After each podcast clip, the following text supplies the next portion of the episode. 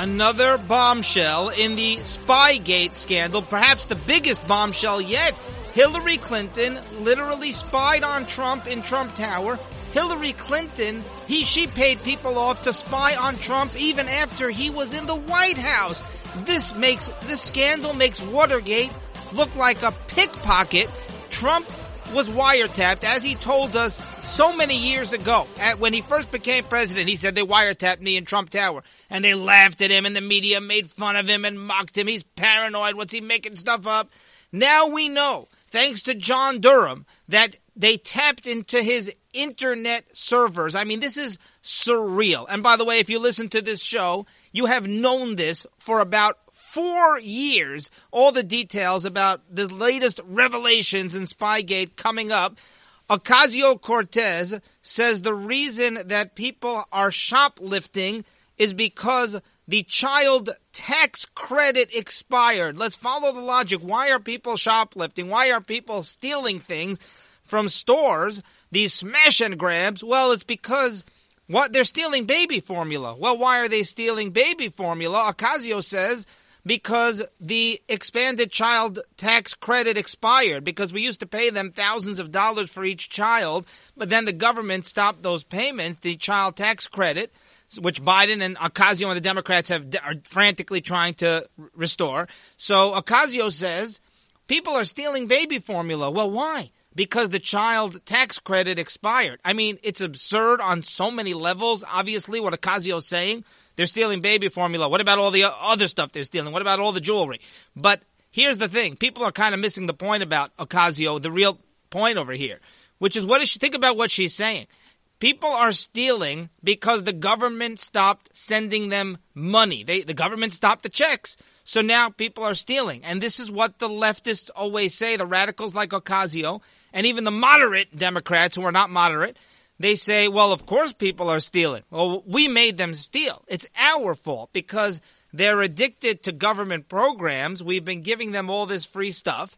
And then you stop sending them money. Well, what do you expect them to work? You expect them to earn their money? So we're the ones who created this. That, that's exactly what the government, what the Democrats are trying to accomplish and succeeding, which is let's get the entire country addicted to all the things we're giving them. Let's get them dependent on all these, reliant on all these programs. And then the, if the program gets taken away because the evil Republicans don't want to keep borrowing trillions of dollars, well, then what happens? Then they're going to steal. And people are stealing. Why are they stealing? Because the government stopped giving them all the free stuff. So we have to, we, we need socialism. We need universal basic income. We need to keep just giving child tax credits and all sorts of other uh, tax benefits and all, not just tax benefits, all, all, you know, all sorts of other free stuff. So think about what she's she's not even hiding it. you know, I mean, literally, this is nuts. Where uh, and it, so so what do we respond to Ocasio? We say, oh come on, what's she talking about? Baby formula. They've been stealing baby formula for years, and oh, you know, she's wrong. They're stealing other stuff. Not just that's all true, but that's not the point. We're falling into her trap. We're getting sucked into her trap. Her entire premise is very, very dangerous, which is she's justifying it. Well, they have a right to steal. Well, why do they have a right to steal? Because the government isn't giving them enough money. So, uh, what do you expect? So, in other words, it's okay if they steal. In other words, they're supposed to steal. In other words, the government has basically taught them to steal by saying, hey, we're going to give you free checks, free checks, free checks, and then oh, we're going to pull away your free checks. And now you see how great socialism is because now they're stealing and it's our fault. Now, in addition to that, Ocasio's comments are totally, patently nuts and absurd. They don't just steal baby formula, they steal clothing, they steal electronics, they steal jewelry. There are literally, in, in malls across America, there are surveillance video, security footage of these smash and grabs of people going and just in regular pharmacies, uh, the, the Duane Reades and other pharmacies around Walgreens around New York City, San Francisco, they are closing down because they can't afford to stay in business because they're losing so much money because of all the theft. So what does it have to do with baby formula? What does it have to do with the tax credit? Nothing. You're telling me people are stealing stereos and they're stealing fancy jewelry because they're not getting the t- child tax credit.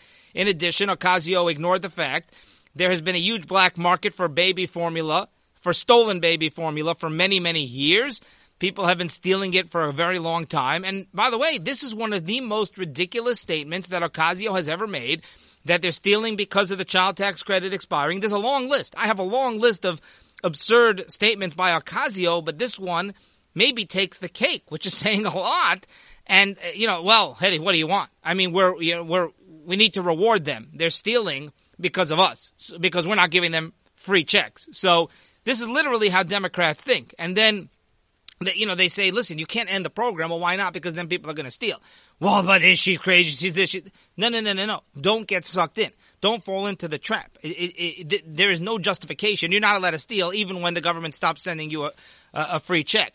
Now, the other thing that bothers me, as I always say, it's not a it's not a tax credit. It is so so.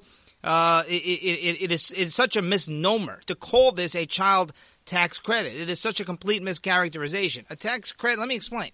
Tax credit means that you paid taxes or you earned money. You're supposed to pay, let's say, thousand dollars in taxes but they give you a $500 tax credit, so you only pay $500. Let's say, you know, a person earns, I don't know, $30,000 and they owe $1,000 of that money. Just an example, random example, uh, in, to, to, to, to the federal government for tax taxes. And the, and the, you get a $500 tax credit, so instead of paying the 1000 you're only going to pay the $500. That's a tax credit. If you don't pay any taxes, let's say you don't earn enough money to pay taxes well, then you didn't pay any taxes to begin with. How can you? Ha- well, the government's going to hand you a check. Well, but I didn't pay taxes. A tax credit means I was supposed to pay the tax, but because I got the tax credit, now the government forgave that amount. I don't have to pay that. It's t- it's a tax that you were supposed to pay that you don't need to pay. The problem is the child tax credit is given to families that don't pay any taxes. There's millions, literally millions of families who don't earn enough. They're below the poverty level. They, they, they don't earn enough to pay a dime in taxes. And yet we're sending them a thousand, eighteen hundred dollar checks, whatever the amount is, in uh, child tax credit checks or more per child, whatever. You know, that, that amount that Biden you know, added and expanded to. So it's like thousands and thousands of dollars we are handing them. Well, where's that money coming from? It's coming from Warren Buffett. It's coming from Elon Musk. It's coming from Jeff Bezos. It's coming from you and me, a- anyone who actually pays taxes. So that's not a child tax credit where you're actually handing them money for free that they weren't supposed to get. They weren't supposed to pay to the government in the first place. To call it welfare. That's it's like food stamps. It's it's free money. It's it's call it universal basic income for having a child, but it's not a tax credit. It's a welfare program, but of course they don't label it that because you know that sounds uh, much more socialist. Someone made the following point. Democrats, they will not let you take ivermectin to treat COVID, but they have no problem giving out free crack pipes to drug addicts. I mean, you've got to love science. You cannot make this up. Great point. They, they, they, they, ivermectin, they call that a horse dewormer. They made fun of people. You know, there's a lot of people, and look, I do not give medical advice. Don't take my advice, but I, I know of a lot of people who took ivermectin. Ivermectin appears to be a pretty safe drug. It is used on humans. It's not just used on animals. That was a fake narrative by the FDA. It was egregious. Even Dr. Sanjay Gupta, the CNN doctor, you know, speaking with Joe Rogan, admitted that it was totally uh, uh inappropriate and false for the FDA to say don't take ivermectin because it's a horse medicine. There's a horse version and a human version, and people were taking the human version. And I know people who claim that it works, and I know people who say there are studies that it works. Again, I'm not suggesting you take it, but like for the government to somehow be against it, it just makes zero sense to me.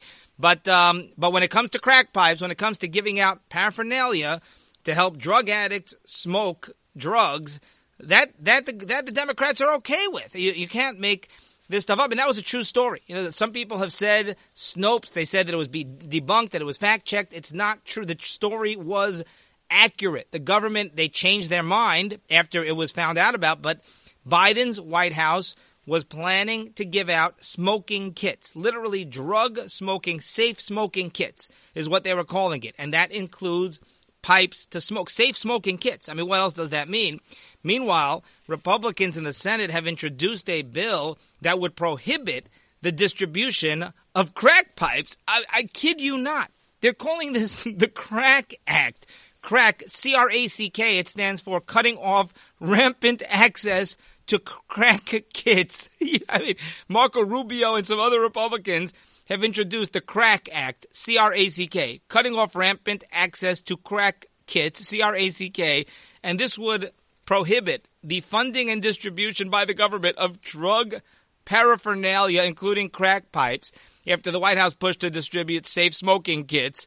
So it would prohibit funds from being used to procure, supply, or distribute pipes, cylindrical objects or other drug equipment. I mean, did you ever think we'd see the day? I mean, what has become of this country where the White House was planning to give out sm- safe smoking kits, and now you need Republicans, and that, that's a true story, and now you need Republicans to, to, to actually introduce legislation that would prohibit government funds from being used to supply or distribute pipes, cylindrical objects, or other drug equipment. I mean, I feel like we're living in a bizarro, like, alternative universe here. All right, so Hillary Clinton spied on Trump. We now know more details than ever before. John Durham. John Durham, I feel like he's been investigating this thing for like 17 years. He's a special counsel, so there's nothing they can do about it. But it's been forever, and like just when you give up on the man and think it's not going anywhere, he comes out with another bombshell. So we're happy about that. Lawyers for the Clinton campaign, Hillary Clinton's lawyers, back in 2016, 2017, paid a. This is according to a court filing by John Durham, paid a technology company to infiltrate internet servers in Trump Tower. Internet servers in Trump, they were wiretapping Trump. They were and Trump Tower and they were spying. They were tapping into the internet servers. They paid a contractor that was working on Trump's internet servers to tap in and to mine data and to gather information because they wanted to establish a narrative linking Trump to Russia, which is exactly what they did. And then they caused a two year Russia hoax. I mean, think this is like Wall Street Journal said it best. If you pitched this to Netflix, if you told them, and we'll get to all the details here about Spygate, we've been laying this out for you for years. I'm sure you're not surprised at this point, but I mean, the details are just chilling when you have Hillary Clinton, the biggest political scandal in history by far, makes Watergate, like I said, look like a bunch of pickpocketers. And one campaign, the Democrat Hillary Clinton campaign, spying on another campaign and then creating this this fake narrative, this Russia hoax, and a whole special counsel, and just totally, totally destroying and discrediting and delegitimizing the Trump presidency. And, you know, the media for years and years told us all these fake stories about the Trump Russia hoax and Russia collusion, and the whole thing was made up, and it was made up by Hillary. And, like, if you pitch this to Netflix and said, hey, I have a great idea for a movie, for a Netflix movie, what's the idea? Well, the idea is that you have one political campaign, presidential campaign, tapping into the wires, this internet servers of another campaign, and spying and creating a fake dossier and spying on the other campaign and then feeding it to the FBI and then it creates a, a, a false collusion narrative and then it creates a special counsel and then the guy gets impeached and the whole thing is made up by the by the by the one campaign that spied on the other one. That's a terrible. They would laugh you out of the room if you if you pitch this idea as a book or a movie. They would laugh you out of the room. That's how insane this whole this whole story is. That that's how that's how totally, totally beyond fathom, beyond comprehension this story is. And yet it's a fact. Yet it's a true story. So it's a court filing by John Durham. They tr- they spied on Trump Tower. They spied at the White House. It's literally espionage. And as I said, the media is, is ignoring, the media is totally ignoring this story, except if they're making fun of Fox News for reporting the story, making fun of Republicans for buying into the story. The media, NBC, CNN, MSNBC, all the others, they are just CBS, ABC, the New York Times, the po- they are just ignoring it. It's like this story is meaningless to them. I mean, it, it, this, this blows Watergate out of the water. No, I wasn't trying to do that there with the water and the water. No pun intended, as they say. But like, as one Republican said, it makes it makes Watergate look like child's play, and like they were all over Watergate because it was a Republican and Nixon. So here, let me read you some. Uh, let me get, go through some details over here. The Steele dossier was funded by Hillary's campaign. It was completely fake. It was a fake dossier that was made up um, to try to link Trump to the Russians, uh, and then they fed that to the FBI who got a FISA warrant based on it. Andrew McCabe, McCabe said that without the Steele dossier, there would be no FISA warrant to spy on Carter Page. They spied on Trump. Then Bob Mueller was appointed based on, again, this phony Russia narrative. There was a two year Russia hoax. The media slandered Trump every day. It was on the front pages. All these bogus stories about Trump colluding with Russia, Don Jr. meeting with a lawyer, all those things Mueller found that there was zero collusion. All those stories were they, they were completely, completely justifiable. There was nothing wrong. And then Trump was impeached, and it all came from Hillary's campaign and the fake dossier. And now we found out find out that Hillary paid a contractor to wiretap Trump's internet servers in Trump Tower and even in the White House. Literally, as Michael Goodwin said, this is the dirtiest trick in political history. the biggest political scandal in American history. The media is just shrugging it off. Unbelievable. All right, so Elon Musk. Elon Musk actually donated a huge amount of money to charity. Elon Musk gave billions in Tesla stock to charity, literally $5.7 billion. He, did some kind of tax filing or whatever, and uh, it's been revealed that Elon Musk gave $5.7 billion in Tesla stock, worth of Tesla stock to charity last year in 2021. I mean, so think about this Elon Musk, the evil billionaire, right? Elizabeth Warren cannot stand Elon Musk. Democrats, Bernie Sanders cannot stand Elon Musk. Democrats despise Elon Musk, the billionaire, the evil billionaire. I mean, he's worth more, I think, than anybody else on the planet. And the man gave $5.7 billion to charity, but they despise it. I mean, you know, Democrats like Bernie and Biden and Elizabeth Warren who despise Musk, they're only generous with our money. They love giving away other people's money. But then this guy, Elon Musk, and again, something that's going to be ignored by the media. Remember, Trump, he always gave away his salary as president. Every, every, he got paid like four times a year, what, what like $400,000 each, uh, for $600,000, whatever the total, uh, uh, amount of his yearly salary was. Um, and, and he gave every quarter, every time Trump got a paycheck as president, he gave it to charity, hundreds of thousands of dollars. And you say, well, he's a billionaire, he's got plenty of money. I, look, I don't care. It's it, it still definitely deserves recognition. Trust me, if Biden gave his entire uh, salary as president to charity, or Obama or Clinton, oh, it would be scattered all over the media. All right, the Ukraine mess. I just want to make the point, which, by the way, it may be overblown by Biden and the media. You know, there are reports now. Ukraine is saying, hey, let's not exaggerate here. There is no imminent threat from Russia. Russia's saying there is no imminent threat. Obviously, Russia's credibility is limited, but it seems, and look, there are troops that have been building up, um, Russian troops on the Ukraine border. We know that. Vladimir Putin definitely trying to put on a show and definitely trying to frighten everybody and definitely trying to show off his power. But the question now is, is Biden really, has this thing been totally overblown by the Biden White House? And maybe Biden maybe he's looking for a win. So maybe he's trying to like make it. And I don't, and you know, I don't mean Biden, but whoever's really controlling the White House, maybe they're trying to kind of drum up a narrative that oh, it's it's imminent, it's imminent. They're going to, you know, Jake Sullivan, they're going to uh, they're going to invade Ukraine any day now, and they're just trying to do it because then if it doesn't happen, then Biden's going to take credit as though somehow Biden's threats were were the thing that simmered down Vladimir Putin, which like is totally totally beyond you know there's no way to I, I don't believe that for a second but but maybe. Again i'm not putting anything past putin. I'm not saying that putin would not invade ukraine because i certainly you know you can't assume anything when it comes to putin. He's unhinged. He'll do whatever is best for putin and for russia and for you know his own uh, his own popularity to surge and for his own power to to, to increase his power. But the, here's the real point is that it's all biden's fault. If putin does you know, uh, invade Ukraine, or even just the threat, or even the threat you've got Kim Jong Un threatening once again. You've got China threatening to invade Taiwan. So all it's all Biden's fault because again, quoting uh, uh, Michael Goodwin of the New York Post, Biden has been so weak and so cowardly and so timid that's actually bringing us to the brink of war. Here's the thing: is uh, Michael Goodwin said it said it very well. He said that if you're so, if you if you're so desperate for peace, you're you're literally chasing peace because you're so so desperate to have peace at all costs, then you're inviting war because what you want then you're powerless. Then you're basically saying, listen, I refuse to fight back. I refuse to be strong. I refuse to earn the respect of people like President Xi or Vladimir Putin. You're basically a doormat. You Biden is a doormat to Vladimir Putin and to President Xi because they know that he's too weak and too pitiful to respond and, and, and look at Afghanistan.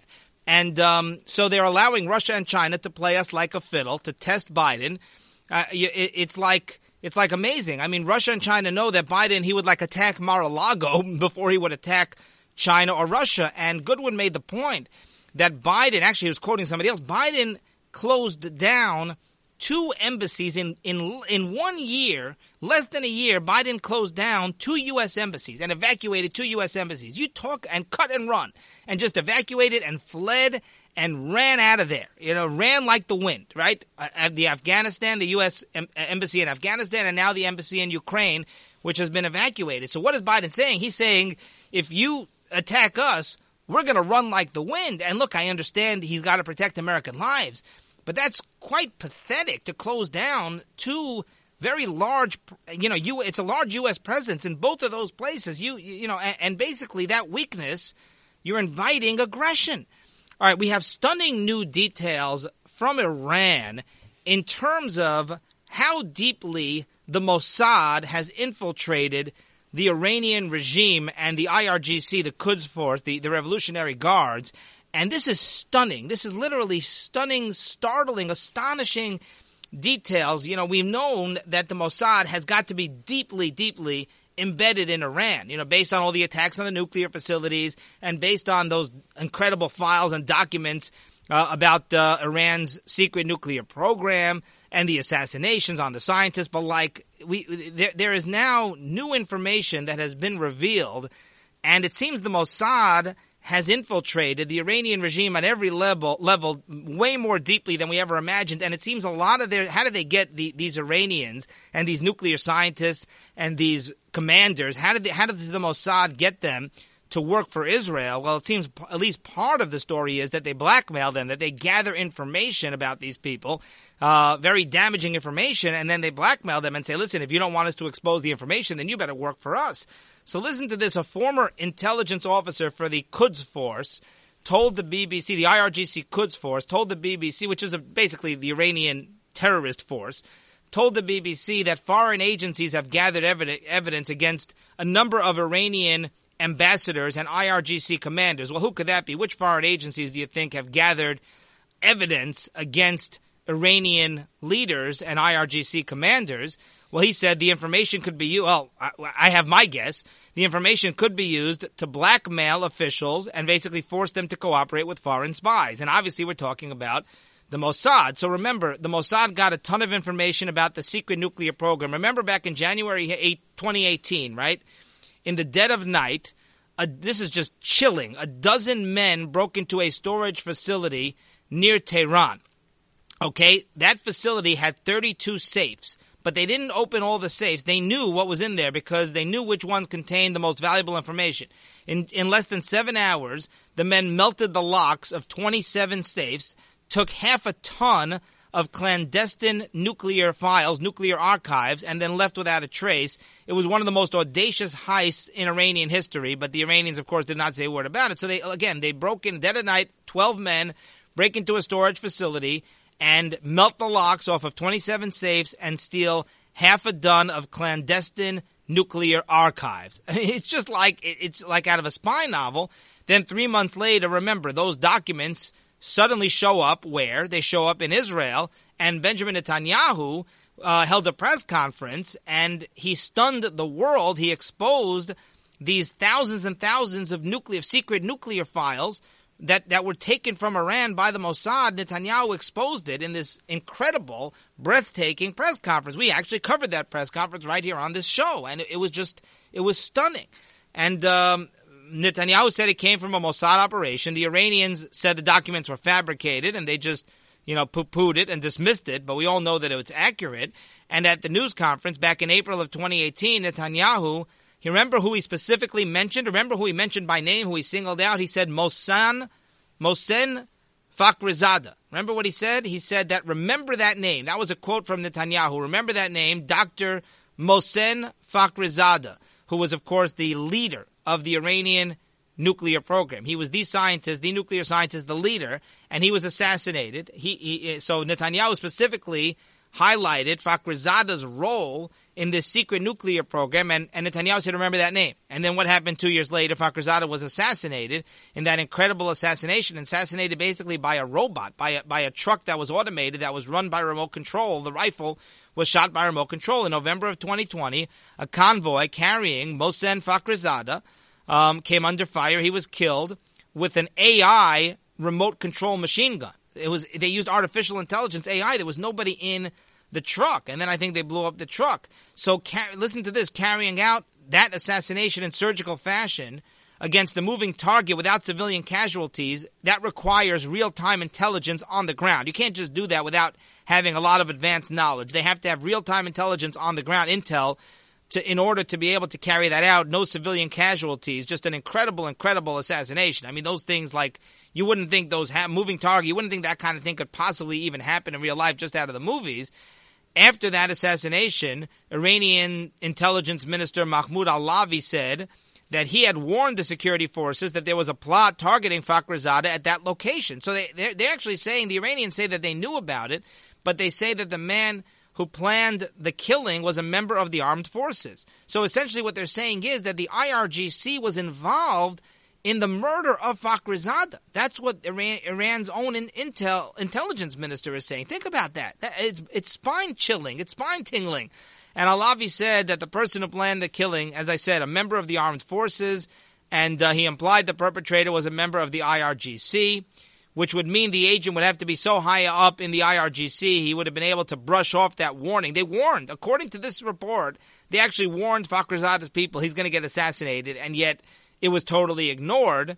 And um, Fakhrizadeh is also known to have been a member of the IRGC. So essentially, Mossad has likely compromised dozens of Iranian members of the Quds Force, Iranian leaders, and even possibly Iranian scientists. I mean, it is just epic, and only Israel could pull it off and they're pretty much controlling just so much of the of the Iranian regime and specifically the Iranian nuclear program and just doing whatever they want. It's it's it's it's really really just fascinating.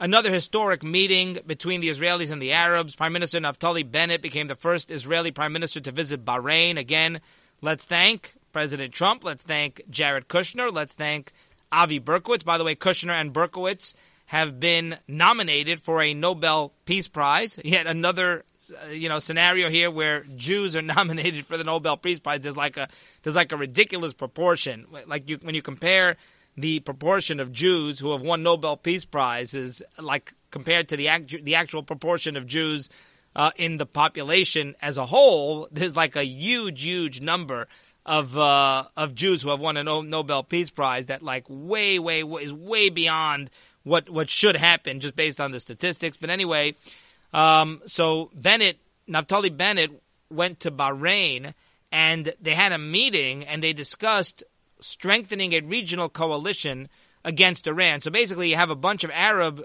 countries and Israel working on it, creating a coalition that would specifically target Iran. Did you ever think you'd see the day?